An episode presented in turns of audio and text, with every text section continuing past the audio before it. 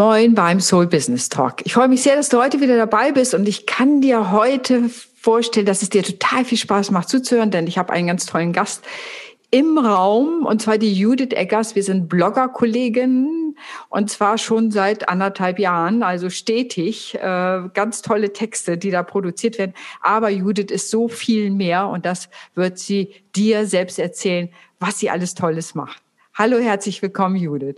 Ja, hallo Renate, vielen Dank, dass ich heute bei dir sein darf. Ich habe mich sehr gefreut über deine Einladung. Und vielleicht zwei Worte zu mir. Ich bin Karriere- und Business Coach.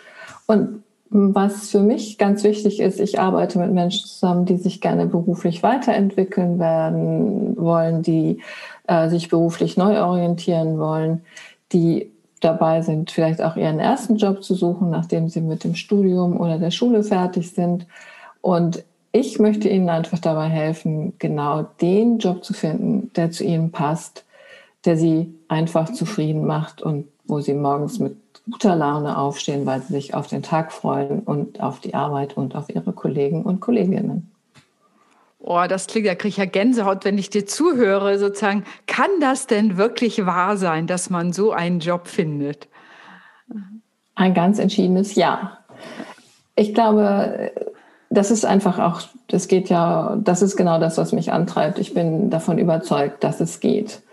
Und das setzt aber voraus, dass derjenige, der mit mir arbeitet, bereit ist, wirklich sehr tief reinzuhorchen in sich selber, was ihn antreibt. Wofür ist er auf der Welt? Was macht ihm Spaß? Welchen Sinn möchte derjenige oder diejenige auch in ihrem Leben finden? Und wenn wir diesen Knackpunkt geschafft haben, dann ist es eigentlich, ja, ich sag mal, Status oder Standard zu sagen, okay, jetzt suchen wir die passenden Firmen, jetzt machen wir eine Bewerbungsstrategie und dann hat das bisher auch immer zum Erfolg geführt. Boah, es klingt super toll, weil das ist ja, es klingt ja nach, so kann ich meinen Traumjob und mein Traumleben führen. Ähm, ist das wirklich so? Also, das ist ja echt Wahnsinn. Das finde ich ja spannend. Da kannst du Leute, wie, was hat dich dazu geführt, dass du Menschen an dieser Schwelle begleitest, zu sagen, es reicht nicht nur einen Job zu haben, äh, sondern wirklich einer, der dich erfüllt, der da so, ich sag mal, aus der Seele fast rauskommt. Ähm, ja, das ist, ich habe mich 2002 als Coach selber ge äh, selbstständig gemacht und ähm, 2004 habe ich die ersten großen Projekte gemacht. Äh, und zwar habe ich mit Menschen gearbeitet, die aufgrund betrieblicher Entscheidungen, organisatorischer Entscheidungen ihre Jobs verloren haben. Mhm. Und das Unternehmen hat ihnen einfach für zwei Jahre einen Coach zur Seite gestellt, mhm. um ihnen zu helfen, einen neuen Job zu finden. Und das waren viele hundert Menschen, die ich begleitet habe. Und Ui. für mich war das am Anfang wirklich ein schockierendes Erlebnis, wenn jemand vor mir saß, 20 Jahre im Unternehmen war und sagte, eigentlich bin ich froh, dass ich da jetzt endlich rauskomme. Ich mache nach, seit 20 Jahren einen Job, der mir überhaupt keinen Spaß macht. Oh ich verdiene gutes Geld, aber dass ich jetzt irgendwie mit Freude bei der Arbeit bin, das kann ich nicht wirklich sagen. Und das hat mich wirklich vollkommen schockiert. Mhm. Mhm. Und dann bin ich auf Simon Sinek gestoßen. Finde dein Warum. Und dann habe ich gesagt, genau so ist es. Ich muss mein Warum finden. Und ich habe versucht, diesen Menschen zu helfen, ihr Warum zu finden. Und nicht jeder will das, deswegen sage ich, es muss jemand auch wollen. Aber die, die sich mit mir auf diese Reise begeben haben, haben ihr Warum und damit auch ihren Traumjob gefunden. Und Traumjob mag jetzt für einige sehr hochtrabend äh, klingen, aber einen Job zu haben, der mir Spaß macht, mit dem ich zufrieden bin, bedeutet einfach Energie und Lebensfreude. Und das finde ich einfach unendlich wichtig. Also das gesamte Leben auch zu betrachten. Ich habe auch mal jemanden gehabt, der hat gesagt, seit 20 Jahren hasse ich meinen Job. Und ja. ich habe ihn dann gefragt, wie haben Sie es denn geschafft bis hierher? Ja, also, weil ich meine, da muss man ja ganz schön Ressourcen aufbringen, um das irgendwie hinzukriegen. Und äh, der hatte sich nebenbei hat er immer Oldtimer renoviert. Das war dann sozusagen sein Aus. Aber seit 20 Jahren hasse ich meinen Job. Denke ich immer, oh, wie schrecklich. Also ich, ja, und ich glaube, dieser Hass wendet sich irgendwann auch gegen einen selbst und auch gegen den Körper. Also ich glaube, in, wenn jemand das so lange macht oder vielleicht dann auch sogar noch weitermacht, wird er irgendwann krank. Und mhm. es ist, ist, ja auch mal das Phänomen, dass viele sagen, ja, ich ertrage das, irgendwann gehe ich in Rente und dann fange ich an zu leben. Und wenn du Pech hast, wirst du gar nicht so alt. Also ja, ja. man kann Leben nicht planen. Das passiert. Also man muss hier und jetzt leben und genau das Leben führen, was man äh, leben möchte. Ja. Das ist das, was ich in der Onkologie erlebt habe, dass Leute ihr Leben so aufgeschoben haben und gesagt haben, wenn ich erstmal in Rente bin, wenn das Haus abbezahlt ist und jetzt, wo sie erkrankt waren, standen sie plötzlich davor so und dachten, gibt es dieses Wenn überhaupt noch? Also da kann ich total mit dir gehen und sagen, heute ist das Leben. Ist das auch das, was dich antreibt? Ich sage ja immer so, ich, Leute haben ein Soul-Business. Würdest du auch sagen, du hast damit ein Soul-Business, was wirklich so aus den eigenen Werten heraus angetrieben ist? Ja, auf jeden Fall. Also weil ähm, ich bin eben davon überzeugt, dass jeder das verdient hat, ein gutes Leben zu führen. Äh, er muss sich, das bedeutet manchmal natürlich auch Entscheidungen zu treffen, äh, wo andere Leute sagen, wie kannst du sowas machen? Und es geht eben vielleicht nicht immer darum, mein Haus, meine Yacht, mein Auto, sondern wie viel mehr Zufriedenheit kann es sein, wenn ich einfach das Gefühl habe, ich mache einen Job, bei dem ich was bewegen kann, der für mich Sinn macht, von dem mhm. andere profitieren. Und das ist einfach wirklich, das ist meine Herzenssache. Das mhm. treibt mich eben auch wirklich jeden Tag wieder an. Mhm. Also du stehst auch voller Freude morgens aus und freust dich auf deine Arbeit, so klingt das. ja, auf jeden Fall. Und das jetzt äh, seit 18 Jahren. ja. Also du lebst, was du, was du lehrst. Ja. the talk. Ja, ja ich glaube, sonst würde es nicht funktionieren. Ja, ja. Also das, äh, ich glaube, das ist das, was meine Coachie, meine Klienten an mir schätzen, dass ich eben davon überzeugt bin und dass ich einfach auch ihnen zeige, dass es funktionieren kann. Ja, ja. Also, und das tut es ja, ne? weil ich dich so ansehe und so, du sprühst immer und äh, da, da wird das wirklich auch von außen, man muss dich nur sehen und merkt, da ist Energie drin, äh, Lebensfreude drin. Und es ist ja letztendlich in dieser Form das eine Leben, was wir haben. Ähm, und das damit zu verbringen. Jetzt sagen ja viele so, ich kenne das ja auch, plötzlich ne, eine Kündigung oder so, oh, ich bin jetzt 50, ich kriege bestimmt keinen Job mehr, jetzt ist der Zug abgefahren, ab jetzt ist wirklich dramatisch. Siehst du das auch so? Nein. Also das ist, äh, also einmal sind das zum Teil sich selbst erfüllende Prophezeiungen. Wenn ich glaube, ich bin zu alt ich, und finde, ich finde keinen Job, dann kann das passieren. Ich habe mit Leuten gearbeitet, die waren Mitte 50, die einfach gesagt haben, nö, ich habe keine Lust, was Neues zu lernen, ich muss jetzt die Zeit überbrücken bis zur Rente. Mhm. Aber meistens, wenn man eine Abfindung bekommen hat, weil man gekündigt wurde, reicht die Abfindung nicht unbedingt bis zur Rente. Aber die, die gesagt haben, nee, ich kann was und das ist ja das, was wir dann auch rausarbeiten. Welche, welche Fähigkeiten, welche Stärken, welche Potenziale hat denn jemand? Und wenn jemand sagt, und das möchte ich auch weiterhin im Job einsetzen, haben wir schon immer ein, immer hier was gefunden und mein ältester Klient war 62 und er hat einen unbefristeten Traumjob gefunden. Oh, ja, krass. Es geht. Ja, also, also ich würde jetzt sagen, ein Startup ist vielleicht auf Jüngere gepolt, aber es gibt äh, auch jemand mit Anfang 60 oder Mitte 50, Anfang 50 kann sich unter einer ganz jungen Truppe wohlfühlen und kann vielleicht auch ganz wertvoll sein für eine, ein junges Team. Ja, also ich habe mal ein, ein Startup kennengelernt, die haben gesagt, wir haben extra jemanden älteres, sozusagen mit höherem Lebensalter eingestellt. Und zwar, weil die bringen eine Stabilität rein ins Team, was die Jungen noch mhm. nicht aufgrund der Erfahrung nicht können. Sie bringen eine Ruhe und eine Stabilität rein, so ungefähr wird schon, selbst wenn es gerade stressig ist, wir kriegen das. Und dass diese, also neben der Fachkompetenz natürlich, aber dass diese Leben, die aus der Lebenserfahrung ja auch kommt, äh, nichts kann so schlimm werden, man schafft es irgendwie weiter, dass das tatsächlich sich sehr, sehr positiv auf das ganze Team ausgewirkt hat, neben dem natürlich, was äh, die Person dann fachlich eingebracht hat. Ja, das habe ich auch erlebt. Also weil natürlich oft eine Führungskraft, die Mitte 30 ist und jetzt kommt ein Mitarbeiter, der ist Anfang 50 als erstes Vorbehalte hat. Ähm, es hängt sich aber auch alles von Personen ab. Aber da, wo meine Klienten in solche Situationen eingestiegen sind, war meistens nach relativ kurzer Zeit wirklich die Rückmeldung, das ist der Fels in unserer Brandung. Also wenn wir wie die Hühner aufgeregt, schnatternd durch die Gegend laufen, dann hat der, sagt er einfach, Leute, langsam, wir finden eine Lösung, jetzt kommen wir alle runter. Und dann und das haben die dann auch wirklich alle geschätzt und ähm, das, also ist, ich glaube, es ist wirklich für junge Teams eher ein Vorteil, wenn da mal so eine erfahren, lebenserfahrener Mensch dabei ist. Mhm. Mhm. Und wenn da eine Offenheit für beide Seiten ist, auch lernen zu wollen und lernen zu können. So, ne, ich kenne nämlich auch Leute, die sagen, äh, das habe ich, das habe ich mal auf dem Workshop häufiger, oh, der ist 50, der will nicht mehr lernen.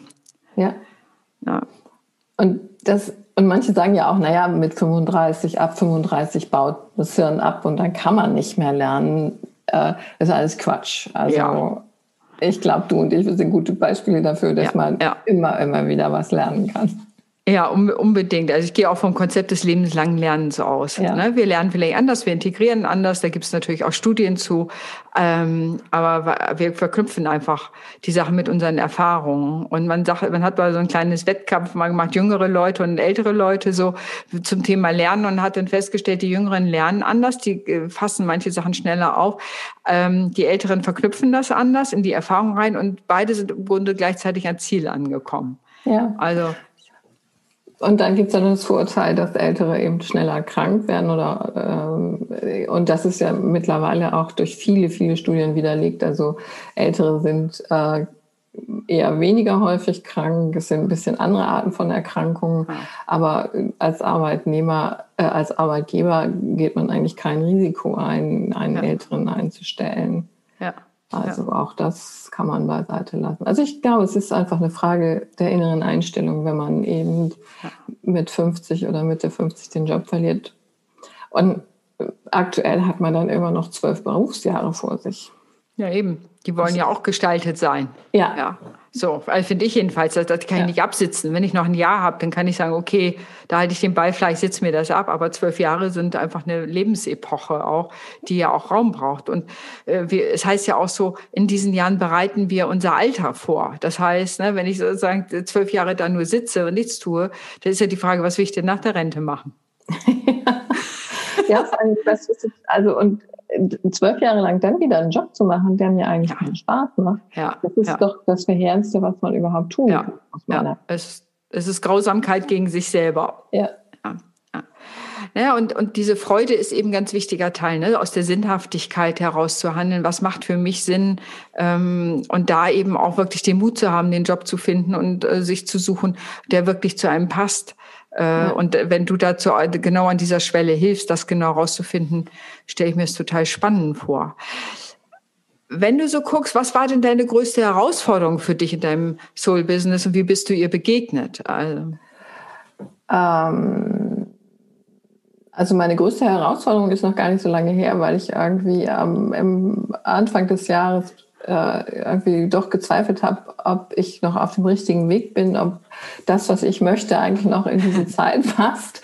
Ja. Bin vielleicht altmodisch mit dem, was ich möchte. Und ähm, da war es für mich ganz, ganz wichtig, äh, mit einer ganz lieben Coachin zusammenzuarbeiten. Ich glaube, du kennst sie. Mhm.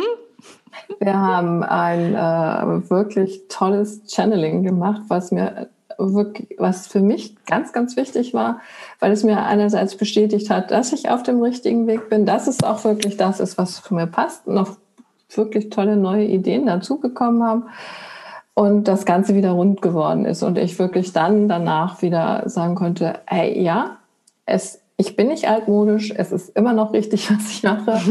Und jetzt einfach wieder äh, sagen kann, also seitdem geht es wieder mit mindestens 100 Prozent weiter. Oh, schön. Also auch wenn man, wenn ihr das jetzt sehen könntet, äh, Judith strahlt hier so, das muss ich jetzt mal auf der Tonspur sagen, ihr müsstet ihre Augen sehen und alles, die ganze Haltung strahlt hier ja, in den Raum herein. Also da ist ein schönes Beispiel dafür, wenn man erfüllte Arbeit tut, was es auch eben auch letztendlich auch für die Gesundheit und für das allgemeine Wohlbefinden macht. Ja, auf jeden Fall. Ja, also, ja. ja cool. Und was hilft dir so dran zu bleiben an dem? Ich glaube, also ich, was ich liebe, ist mit meinen Coaches Erfolge zu feiern. Und das ist eben auch das, was, was ich dann an der Arbeit so toll finde, dass wir eben zusammen an den Punkt kommen, wo der Coach sagt, ja, jetzt habe ich meinen Job, also jetzt weiß ich, was ich machen will. Und wir anfangen dann in die ganz äh, klare Umsetzung ge zu gehen. Und das ist sozusagen der erste Step, der immer wieder motiviert. Und dann eben nach einer gewissen Zeit, das dauert ja dann immer, bis man tatsächlich auch aktiv den Job gefunden hat, äh, dann einfach zu sagen, so und jetzt habe ich den Job und jetzt geht's mir gut und mhm. ähm, also das ist einfach immer wieder so ein Energiespender, wenn wir die meine Klienten einfach sagen, das war ich bin froh, mir geht's gut, ich mache jetzt mhm. das, was ich machen möchte und mehr kann man eigentlich gar nicht haben. Mhm. Es ist Glück, ne? Ja. Also, ja, es ist auch Glück. Also, ich nenne es dann Passung, wenn das so zusammenpasst. Ne? So, wenn nicht ein Pinguin versucht, in der Wüste klarzukommen. sondern sagt, was ist denn, was brauche ich denn eigentlich, damit ich elegant durchs Wasser gleiten kann? Und das ist sicherlich dann nicht sich irgendwie verkrampfhaft versuchen, sich an ein Wüstenklima anzupassen. Ja, also, ja. ja das, oh, das ist ein schönes Bild mit dem Pinguin in der Wüste, gefällt mir sehr gut. Ja, so verstehe ich das, was du machst ne, mit den ja, Leuten. Dass ja. wenn sie denken, ah, ich muss mich nur anstrengen, irgendwie wird das schon klappen, äh, äh, sondern mehr, hey, du bist Pinguin, äh, gucken wir doch mal. Ja, und das heißt letztendlich auch äh, für mich immer ganz massiv am Selbstbewusstsein meiner Coaches zu arbeiten. Weil das auch wirklich äh, zu sagen, ich bin was wert, ich bin einmalig, ich bin etwas Besonderes und ich kann jede Menge. Mhm. Und ähm, früher hat man immer gesagt, auf jeden Deckel passt ein, nee, auf jeden Topf passt ein Deckel. Ja. Ähnlich ist das dann. Ne? Ja, ja. Ja, und da, darüber ist ja Bewusstheit. Ne? Du sagst, äh, also das heißt, äh, diese Bewusstheit überhaupt zu schaffen. Wer bin ich? Was kann ich? Äh, ne? Denn das, was man selber kann, das ist ja das, die sagen wir, dass der psychologische Haken an der Sache, was wir selber gut können, halten wir für selbstverständlich und nehmen es nicht mehr als besonders wahr. Genau, genau. Und das ist einfach ein Prozess, der braucht auch ein bisschen Zeit, also das auch zu akzeptieren, dass es, dass es im das, was ich eigentlich nicht wertschätze, doch wirklich wertvoll ist, weil eben ähm, ich mir wieder bewusst mache, was ich alles kann. Und das ist eigentlich immer auch so ein ganz wichtiger Teil in den Prozessen, die ich da mit meinen Coaches durchlaufe. Mhm. Wenn ich jetzt so als Coach zu dir komme, womit, mit wie viel Zeit muss ich denn so rechnen für so einen Prozess? Also ich rechne da mit ungefähr drei Monaten. Also so, mhm. das geht manchmal schneller. Also man, ich habe schon Coaches gehabt, da haben wir länger gebraucht, mhm. weil wir doch ein paar Schleifen drehen mussten. Also wenn wir mal gedacht haben, jetzt haben wir es. Ich kann mich noch so gut erinnern, kam der irgendwie und sagt, Frau Eggers, ich glaube, wir haben es noch nicht. Und dann sind wir wieder in die nächste Schleife gegangen. Aber ja. die Zeit muss sein, weil es ist einfach, da setzen wir die Basis dafür, dass es am Ende erfolgreich ist. Aber sonst ich sag mal, wenn, bis wir so dann, bis alles klar ist, braucht man so vier bis sechs Wochen, dann hat, ist das Selbstbewusstsein gut gewachsen, der Kutschi weiß, was er kann, was er will. Mhm. Und dann kann man anfangen, in den, in den strategischen Prozess zu gehen. Und dann kann der Kutschi alleine laufen. Also dann hat er alles, um sich erfolgreich zu bewerben. Wenn er will, kann, begleite ich ihn dann noch ein, äh, für Vorstellungsgespräche oder ähnliches. Mhm weil man kann eben heute nicht sagen, wann man wirklich einen neuen Job findet, weil die Prozesse in den Unternehmen sind extrem langsam. Mhm. mhm. Von der Einreichung, also ich erlebe es jetzt gerade wieder bei einem meiner Klienten, ah, bewerben Sie sich so schnell wie möglich und dann passiert acht Wochen gar nichts. Ja, das ist, ja. Entweder, ja, äh, stimmen die Prozesse dann nicht, wirklich nee, nicht. Nee, also das ist leider was, was ich nicht beeinflussen kann. Ich kann dann immer ja. versuchen zu sagen, okay, das ist normal, nehme es nicht persönlich, finde ich doof, aber ist halt so. Ja. Ja, ja. ich finde, manchmal denke ich, auch, äh, ich persönlich erlebe sowas als eine Respektlosigkeit, weil die, die, Menschen bewerben sich, die setzen da Herzblut rein und dann acht Wochen nichts zu hören, ist auch so, äh, ja, ja. Viel, ja, aber das ist, das sind interne Prozesse. Da äh, ja, wäre, glaube ich, an der einen Stelle, an, an der anderen Stelle wäre das wahrscheinlich etwas schneller günstig. So. Ja, man könnte es besser machen, ja. Ja, also das ist wirklich wahr. Also super spannend. Wir setzen ja nachher auch deine Website darunter. Das heißt, wenn jemand da ist oder äh, der gern mit dir zusammenarbeiten möchte, dann kann dann direkt mit dir Kontakt aufnehmen über deine Website. Genau, da kann dort auch ein kostenloses Gespräch mit mir buchen um mich besser kennenzulernen, mit mir über seine Themen zu sprechen. Und dann entscheidet der Klient, die Klientin, ob wir zusammenpassen. Und ich entscheide das natürlich auch. Ich muss ja, ja. sicher sein, dass ich auch wirklich mein, ja, meine Kutschi zum Erfolg führe. Mhm. Mhm. Super, also was da ist. Und das ist so ein bisschen, ich habe das Gefühl, du tust so etwas, tu, was du, was du liebst, dann musst du nie wieder arbeiten. genau. Das fühlt sich eben nicht wie Arbeiten an. Ich glaube, ja. dir geht es ähnlich. Ne? ja. Also ich habe auch lange gearbeitet, äh, das hat sich dann manchmal anders angefühlt. Ja, ja, äh, das, das stimmt. Sag mal, wer hat dich auf deinem Weg unterstützt? Also was sind so deine, ich, ich sage jetzt auch mal Ressourcen, was sind so deine Ressourcen, was oder wer hat dich unterstützt, so auch deinen eigenen Weg da zu gehen? Seit 2002 ist ja jetzt auch schon eine ganze Zeit. Also eine ganz wichtige Stütze ist einfach mein Mann gewesen, der immer gesagt hat, ja, mach das, was du machen mhm. willst. Ich äh, stehe auch im Zweifel mal für eine finanzielle Lücke ein. Ja. Natürlich ganz, ganz wichtig. Ähm, ja. Und es hat immer Menschen gegeben, wie zum Beispiel äh, aus unserer Blogging-Runde oder aus in Projekten. Also ich habe auch zum Teil dann größ mit größeren Beratertruppen zusammengearbeitet. Also mich haben einfach ein paar Menschen begleitet. Ich habe auch immer noch Kontakt zu meinem Coaching-Ausbilder. Und es gibt eben ein paar Kollegen, mit denen ich so Intervisionen mache, wo wir uns einfach austauschen und man dann einfach feststellt, also gut, ich bin mit meinen Zweifeln und manchmal Fragen eben nicht alleine auf der Welt und das braucht es aber auch, finde ich, wenn man so als Solopreneur unterwegs ist.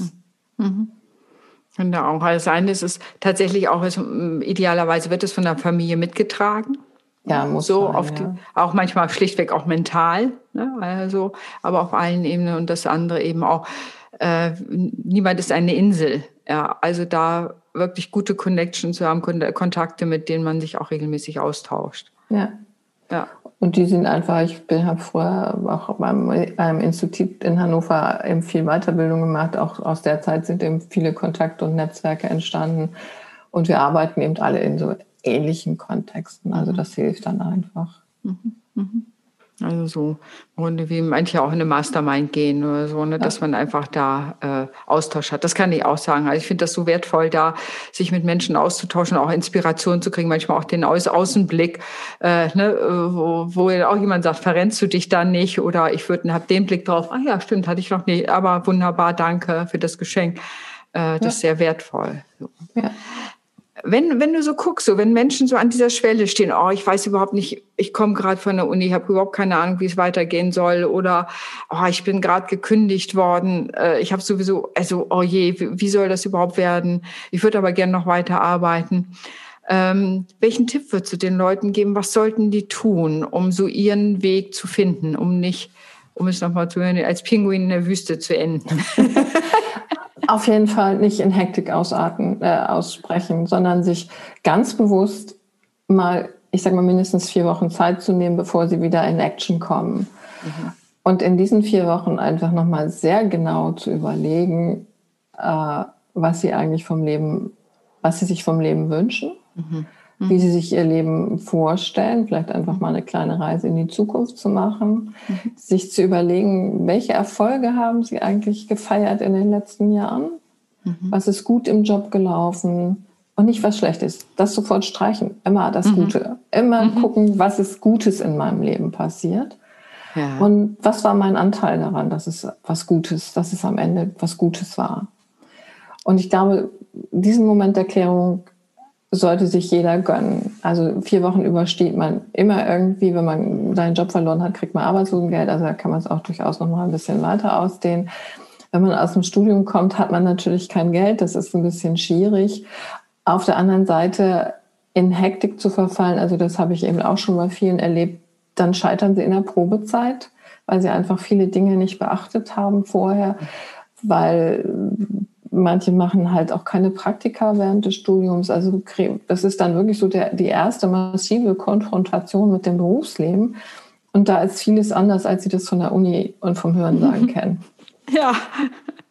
Und äh, außerdem, wenn man sich vorstellt, ich habe gerade meinen Master- oder Bachelorarbeit abgegeben und ich fange dann sofort an zu arbeiten. Also ich finde, es braucht einen Break an der mhm. Stelle. Mhm. Ja. Und den würde ich mir immer gönnen. Also dann kann man mal sagen, okay, also entweder melde ich mich tatsächlich beim Jobcenter und äh, sage, ich bin jetzt eben für einen Monat Hartz-IV-Empfänger. Mhm, mh. äh, das ist allemal besser, als in den falschen Job zu starten. Ja, ja. Oder man sucht sich erstmal irgendeinen Job, der nicht so anspruchsvoll ist, wo man sagt, okay, es kommt Geld ins Haus, aber meinen Traumjob suche ich mir jetzt in aller Ruhe. Das mhm. muss man immer so ein bisschen gucken, was passt. Mhm. Also da wirklich sich die Zeit zu nehmen. Auch das ist ja auch eine Statuspassage an jeder Stelle. Ne? So, wenn ich meinen Master gemacht habe, muss ich oder einen Bachelor, dann muss ich erstmal so, wow, was habe ich gerade geschafft? Die Statuspassage vom Studentin oder von der Studentin ins Arbeitsleben. Und das ist einfach, sind andere Strukturen. Oder wenn ich gerade gekündigt werde, muss ich ja auch die Kränkung ja erstmal verarbeiten. Ja. ja. ja. Das ist ja auch, ich kann nicht einfach sagen, oh, ich gehe jetzt super zum nächsten Tag, wie toll ich bin, habe aber gerade meine Kündigung gekriegt. Ich meine, ja, ja, das funktioniert nicht, weil wenn du eine Kündigung bekommst, egal ja. ob sie jetzt Betriebs, also warum auch immer, mhm. mhm.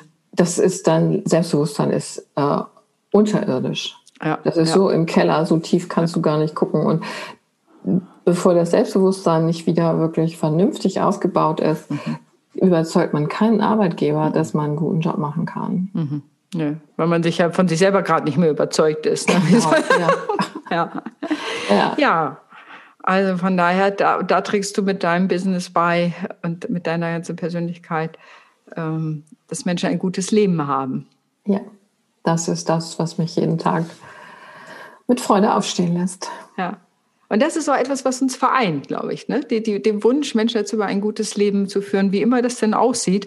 Ja. Äh, da da gibt es ja keine Schablone für ein gutes Leben ist, Doppelpunkt, mein Boot, mein Haus, mein Garten oder so, sondern das wirklich rauszu, ich sag mal, das ist so ein bisschen wie rausfeilen, wirklich. Was ist es denn für mich? Und dann auch das Selbstbewusstsein zu haben, dazu zu stehen, selbst wenn der Nachbar das nächste teure Auto vor der Tür hat, äh, und, und dann dabei zu bleiben, nee, es war nicht mein Ziel, es gehört nicht zu meinem Lebensplan, im Moment jedenfalls auf keinen Fall oder was auch immer.